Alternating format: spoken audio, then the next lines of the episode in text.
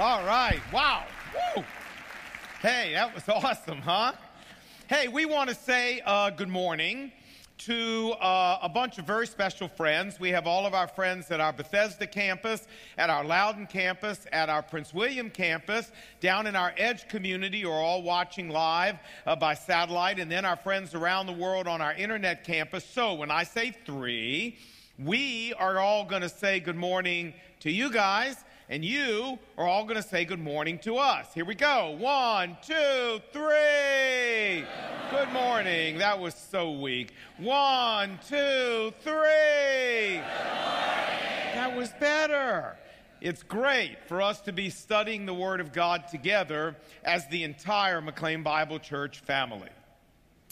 You know, I don't know about you, but when I fly commercially and they show that safety video, I basically pay no attention. However, there is one thing that they say during that safety video that really bothers me and conflicts me. And that is when they say, if an emergency evacuation becomes necessary, please leave all carry on items behind. Now, whenever they say this, I always sit there in my seat and say, no way. I mean, no way. Uh, there are things in my carry on I love. There are things in my carry on that are very important to me. There are things in my carry on that I don't want to lose. Uh, my laptop, for goodness sake, is in my carry on. And unless this plane blows up in flight, I am going to try to get all of my carry on before I go out of that airplane. And if they do succeed in forcing me down that dumb little slide without my carry on, I can promise you I'm going to go down that slide looking back at the carry on bins, you know, the overhead bins, and grieving those overhead bins as I go down and longing for what's in them. Now, can any of you guys relate to that? Can you? Yeah. Well, you know, there's a person in the Bible who could relate to that too. Her name is Lot's wife.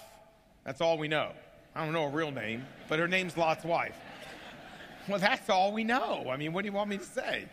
Uh, and, and now she can't relate to flying, obviously, and going out, you know, without her carry on, but she can relate to looking back at things she would loved and things she was going to miss and grieving those things. And that's what we're going to talk about today. We're in a verse by verse study of the book of Genesis, and we're picking up in chapter 19. So, are you ready to go? Okay, now just before we launch, let's do a tiny bit of review. If you remember in Genesis 18, Abraham was living in the town of Hebron, just south of Jerusalem, and there were three men who came to visit him. Two of these three men were angels in human form, and the third was the Lord Jesus Christ himself in human appearance. And after they had had a meal together, the two angels continued on to the city of Sodom in order to destroy it. So that's where we've been. Let's pick up chapter 19, verse 1. Here we go.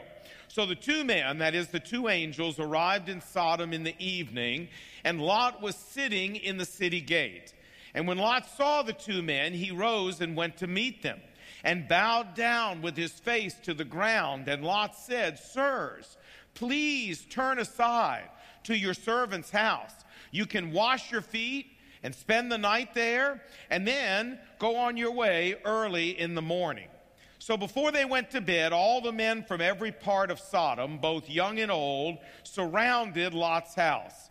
And they called to Lot and said, Where are the men who came to you tonight? Bring them out to us so that we can have sex with them. So Lot went outside to meet them and shut the door behind him and said, No, my friends, do not do this wicked thing. Then the men said, Get out of our way. And they kept bringing pressure on Lot and moving forward to break down the door. But the two men, the two angels, reached out and pulled Lot back into the house, and they shut the door. Then they struck the men at the door, young and old, with blindness. And then these two men said to Lot, if you have anyone else in this city who belongs to you, anybody you care about, anybody you love, get them out of here because we are going to destroy this place. Now, when we read the rest of the chapter, we learned that Lot went around trying to get people to leave, and nobody would leave. As a matter of fact, even his wife and the two daughters he had who lived in his house resisted leaving. Verse 15 And with the coming of dawn, the angels urged Lot, saying, Hurry, take, a, take your wife and your two daughters, or you will be swept away when the city is judged. And when Lot hesitated, that is, to leave the city, because his wife was hesitating and his daughters were hesitating, the angels grabbed his hand and the hands of his wife and his two daughters and pulled them out of the city. And as soon as the men had brought them out, they said, Flee for your lives. Don't look back and don't stop anywhere in the plain, or you will be swept away. Then the Lord rained down fire and brimstone on Sodom and Gomorrah, and thus he overthrew those cities and the entire plain south of the Dead Sea and all the vegetation in the plain. But in direct disobedience to God, verse 26, Lot's wife looked back and became a pillar of salt. You say, all right, Lon, well, up, up, right there, stop. You really believe this? I mean, you really believe that this woman was running along, she looked backwards, and all of a sudden she became a pillar of like NaCl, like real salt? Uh, uh, I mean, you're an educated man. You honestly believe that that happened? Oh, I certainly do. And I'll tell you why I believe it. I believe it because the Lord Jesus Christ himself believed it. Watch. Luke chapter 17, verse 28. Jesus said it was the same in the days of Lot. People were eating and drinking, buying and selling, planting and building. But the day Lot left Sodom, fire and brimstone rained down from heaven and destroyed them all. Now, in these verses, Jesus tells us that he believed that the destruction of Sodom and Gomorrah happened exactly the way the Bible said, that it was a literal historical event. But more than that, he also believed that the story of Lot's wife being turned into a pillar of salt also happened exactly the way the Bible said, that it was a real historical event. Look, uh, we continue, verse 30. Thus it will be on the day the Son of Man is revealed. That we're talking about his second coming. On that day, let no one on the roof of his house with his goods inside the house go down to get them. Likewise, let no one in the field go back for anything. Here it comes. Remember Lot's wife. So, what this means is that for those of us here, as followers of Christ, who accept the inerrancy of the Bible, and, and we believe that the Lord Jesus Christ is God Himself in the flesh, who knows everything about everything and who cannot lie. This means that Luke 17 32, when Jesus said, Remember Lot's wife, this certifies to us that Jesus believed that Lot's wife turning into a pillar of salt was not a myth, it was not a legend, it was not a fanciful story, but it was utterly historical fact. Now, that's as far as we're going to go in Genesis 19, because we're going to stop now and we're going to ask our most important question of the day. So, everybody knows what this is. All of you folks at Loudoun and all of you folks at Bethesda and down in the edge and at Prince William and around the world on the internet and here at Tyson's, we ready? Yeah. yeah. We ready? All right, come on now. Here we go. One, two, three. That was good. That was good. You say, all right, Lon, look. Yeah, I mean, so what? I mean, even if I believe this really, really happened to this woman, I mean, I don't even add salt to my food. So what difference does any of this make to me? Well, let's talk about that, shall we? First, let's ask the question what do we really know about Lot's wife? Well, we don't know much. We don't even know her name. Uh, we do know that Lot was a bachelor when he moved to Sodom in Genesis 13, had no family. So our assumption is that he met this woman in Sodom and that she was a native of Sodom. We also, the Bible doesn't tell us, we don't know whether she was a true believer in Jehovah God or not. The Bible doesn't make that clear. We don't really know much about her. But the really important question is what was so wrong about what she did?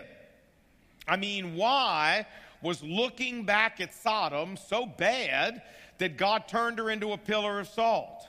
Well, it's interesting that Jesus answers that question for us in the New Testament. Look, Remember here in Luke 17, Jesus is talking about his second coming, and he says, verse 30, Thus it will be on the day when the Son of Man is revealed. On that day, no one who is on the roof of his house with his goods inside should go down to get them.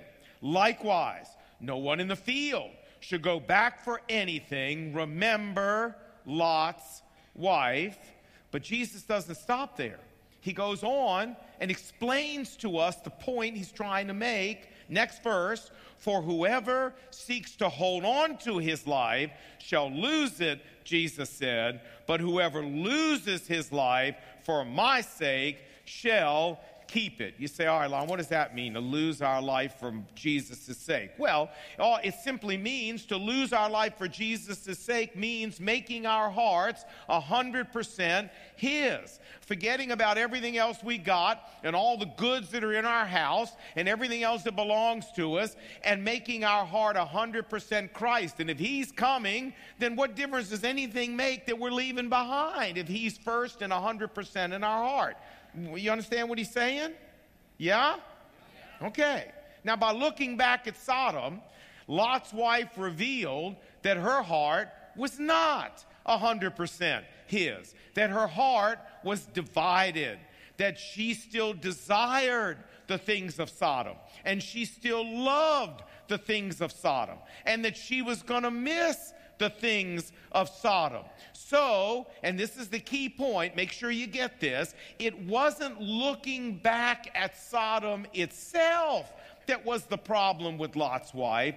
It's what that looking back revealed about the spiritual state of her heart, that her heart was not 100% God's. We got that? That's the key to the whole passage. Everybody got that? Okay, good. And you know, Jesus even commented on this.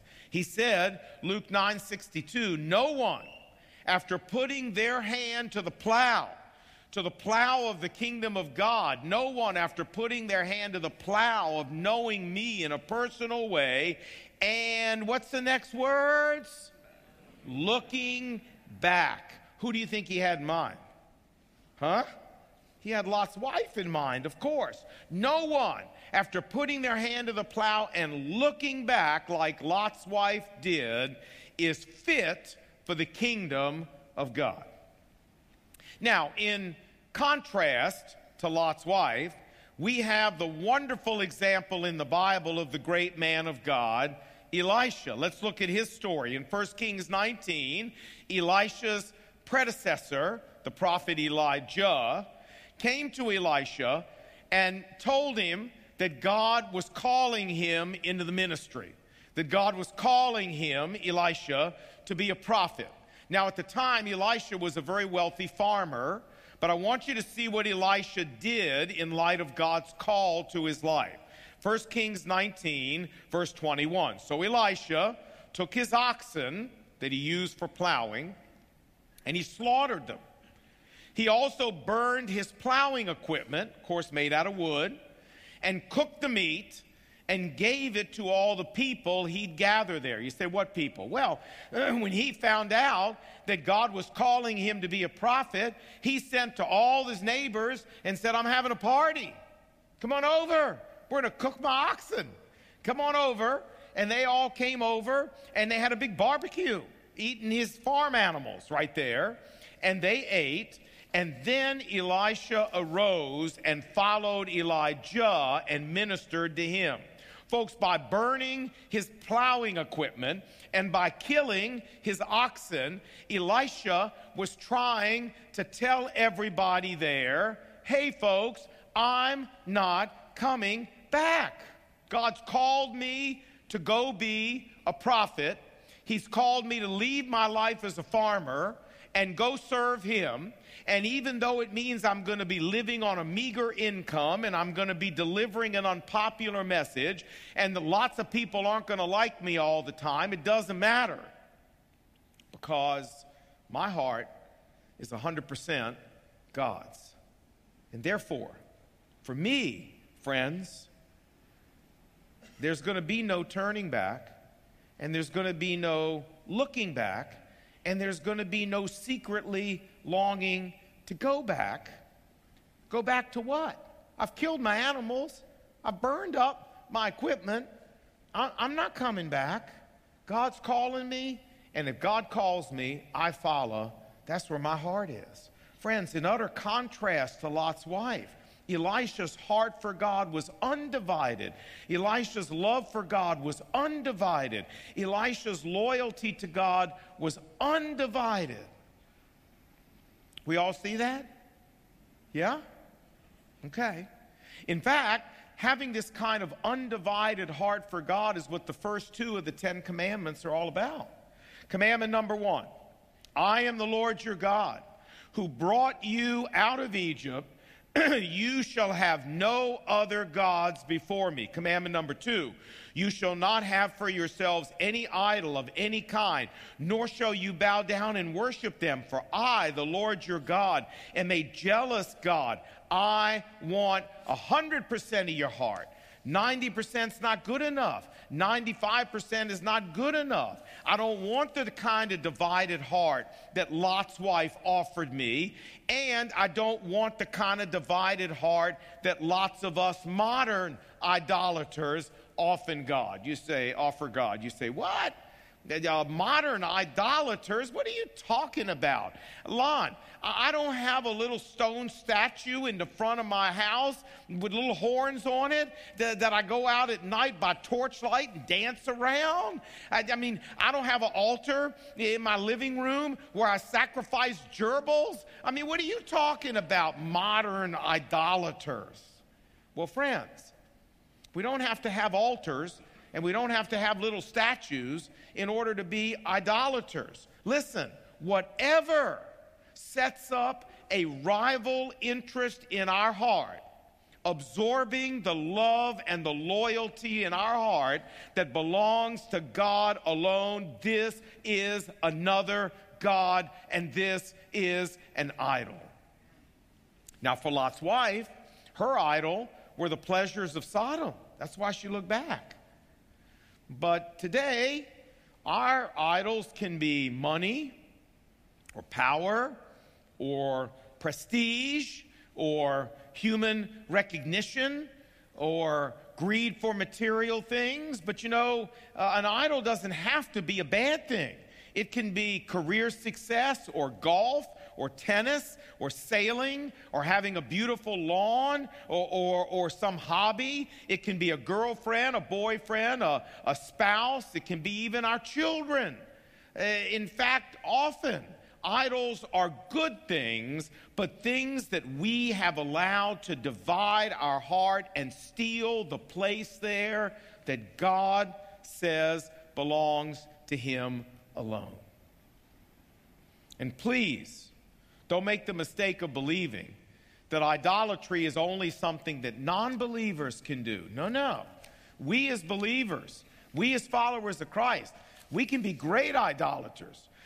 we can be wonderful idolaters. This is why the apostle John said, 1 John 5 21, little children. Now, he's talking to us as believers. Little children, keep yourselves from, what's the next word?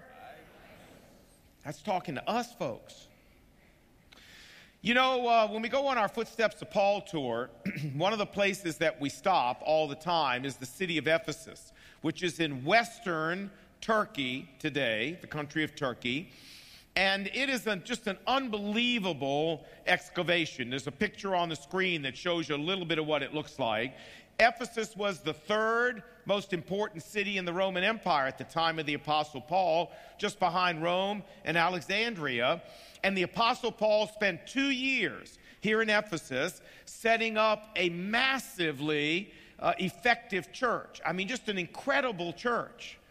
A few years later, Jesus wrote a letter to this church that's recorded in Revelation chapter 2. And here's what he said He said, I know your deeds and your toil and your perseverance, and that you have endured many hardships for my name and not grown weary. You've done some great stuff, Jesus said. But I have this one thing against you, and that is that you've lost your first love. Me, Jesus. Remember from where you've fallen, Jesus says, and repent and do the deeds you did at first. You say, what do you mean at first? Well, at first means when we were young believers, when, when, you were, when we first came to Christ, when we were brand new in the faith. Now, I can really relate to what Jesus is saying here. And I bet you you can too. I mean, when we first gave our lives to Christ, we were passionately in love with Jesus. There wasn't a rival for him anywhere in our heart. He was number one. We, our heart was 100% his, but then other things began to creep in and slow erosion began to happen. And friends, we didn't go apostate and we didn't deny the faith and we didn't forsake the Lord. We kept doing all the things we were supposed to do to go to church, to read our Bible, to pray before meals. We, we did all kinds of good things, just like the Ephesian believers were doing all kinds of good things. But that inner passion, that inner fire, that 100% loyalty that we once had for the Lord Jesus Christ had cooled off. And we became like Easter eggs. You say, what do you mean? Well, all pretty and decorated looking good on the outside, but sucked dry with no life on the inside. And you know, the Apostle Paul talked about Easter egg Christians. He said in 2 Timothy 3, verse 5, he said, they hold to a form of godliness. On the outside, they look godly, but they miss its power. The Apostle Paul said that Easter egg Christians miss the power of God in their life, and let me tell you why. It's because the power of God in our life does not come from doing the right things on the outside. It doesn't come from going to church. It doesn't come from praying before meals. It doesn't come from any act that we do. Real power in the Christian experience comes from being passionately and utterly in love with Jesus, having an undivided heart for Christ in our life, so the Spirit of God can flow through our life. Yes, the outward things we do are good and important, but they don't provide the power for the Christian experience. It's an undivided heart for Christ that provides it. And what is an undivided heart for Christ? What's that look like? Ah, friends, it's a heart where our allegiance to Christ is absolute. We burned the plows and we kill the oxen because there's no going back. We're doing whatever God calls us to do. And, and, and we, our, it's a life, it's a heart where our love for Christ is unadulterated and where our affection for Christ is unrivaled by anything our lawn, our hobby, our husband, our wife, our children, money, power, nothing. It's the kind of heart Elisha did have, and it's the kind of heart that Lot's wife didn't have. And so, in closing, what I want to say is that if you're a follower of Jesus here today, I want you to be honest as you look at your heart and ask the question that I've been asking myself all week, and that is Has there been slippage in my heart? I mean, Am I no longer a person with an undivided heart for Christ? Have I let other things creep in there? Have, has there been erosion? Have I become like a like like an Easter egg Christian? Have I become like Lot's wife? Have I lost my first love? And I want you to be honest and ask that. And then, as Jesus said, Revelation chapter 2, we need, if this has happened, to remember from where we have fallen and repent. We need to make a spiritual U turn in our hearts. You say, Belon, I have a problem. My problem is that no matter how hard I try to keep Jesus number one in my heart, 100%, I can't do it. I mean, stuff just creeps in there. I mean, I don't even want it to creep in there, but it just does. And I turn around and I got a divided heart again. I said, Lonnie, I, I got to be honest and tell you, I am a hopeless idolater. Well, me too. I am too. But I got some good news for you. You say, well, it's about time. Yeah. No, I got some good news for you. Psalm 130, verse 3, David wrote, If you, O Lord, kept a record of sins, O Lord, who could stand? But there is forgiveness with thee. How great is that? No matter how many times we repent and come back to the Lord and say, Well, I did it again, Lord. you know, I mean, I, I want my heart to be undivided for you, but I, I did it again. Please forgive me. And we're genuine from the heart. He always forgives us, dusts us off, picks us up, and says, Okay, let's try again. See how we do this time. It's great news, isn't it? Isn't that great news? He said, Well, so Lon, what, what are we saying here? What's the bottom line for today? Well, it is this. Number one, that leaning on the Holy Spirit's power, because this is the only way we can do it, we need to try hard every day to be like Elisha with his beautiful, undivided heart for Christ. Then, number two, what I'm saying is that when we fall short, and we will all fall short from time to time, maybe every single day, and we end up looking like Lot's wife, friends, we need to repent from the heart. We need to be sensitive to where our heart is going, and we need to repent, knowing God will forgive us. And then finally, number three, when God does forgive us, we need to say, Thank you, thank you, thank you, Lord, for your sweet mercy and your sweet forgiveness, because without it, every single one of us here today would be a pillar of salt. Do you understand that? We'd all be a pillar of salt. And if you don't believe that, then I'm sorry, you're in worse shape than I thought because that's the truth about us. We're idolaters, it's part of our flesh, it's the way we are.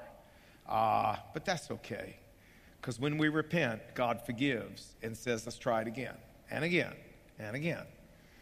And that's a great thing. Let's bow our heads. And with our heads bowed and our eyes closed, I'd like to give us a moment to do business with God. If you're here and you're a follower of Christ and there's been slippage in your heart, and you know honestly that you've lost your first love, then I want to give you these quiet moments to repent and say, Lord Jesus, I'm so sorry. I remember how I used to love you. And how you used to be everything. And I need to get back there. Help me. And Lord, if I have to walk away from something like Elisha did, that's what it takes, Lord. I'll do it. You take a minute and speak with the Lord, shall you?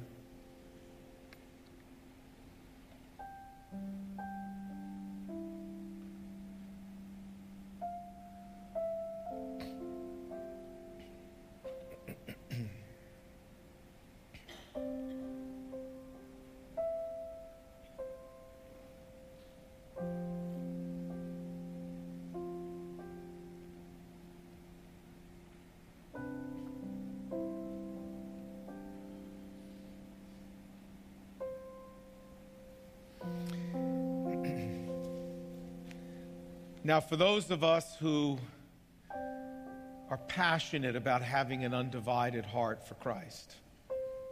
There's an anthem, a hymn, but I call it the anthem for the undivided heart. If you can stand with me in a moment, and if you can sing this hymn, and you can sing it authentically from your heart, you're one of those people who are passionate about an undivided heart. I hope you can. Let's stand together and sing. I have decided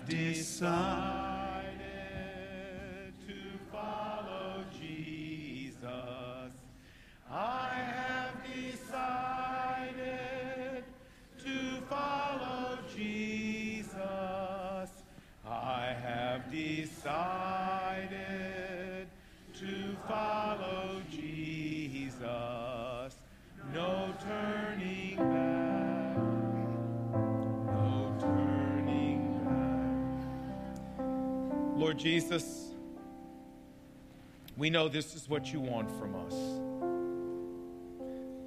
Though none go with us, still we will follow. If our mother, our father, our brother, our sister, our friends, even our husband or our wife, our children, they don't want to go, well, that's their choice. But we are following Christ with all of our heart. So make us people of the undivided heart, Lord. Make us a congregation of the undivided heart. That you might flow through us and use us to impact this city for Christ. And we pray these things in Jesus' name. And God's people said, Amen. Amen. Have a wonderful week. Bless you guys.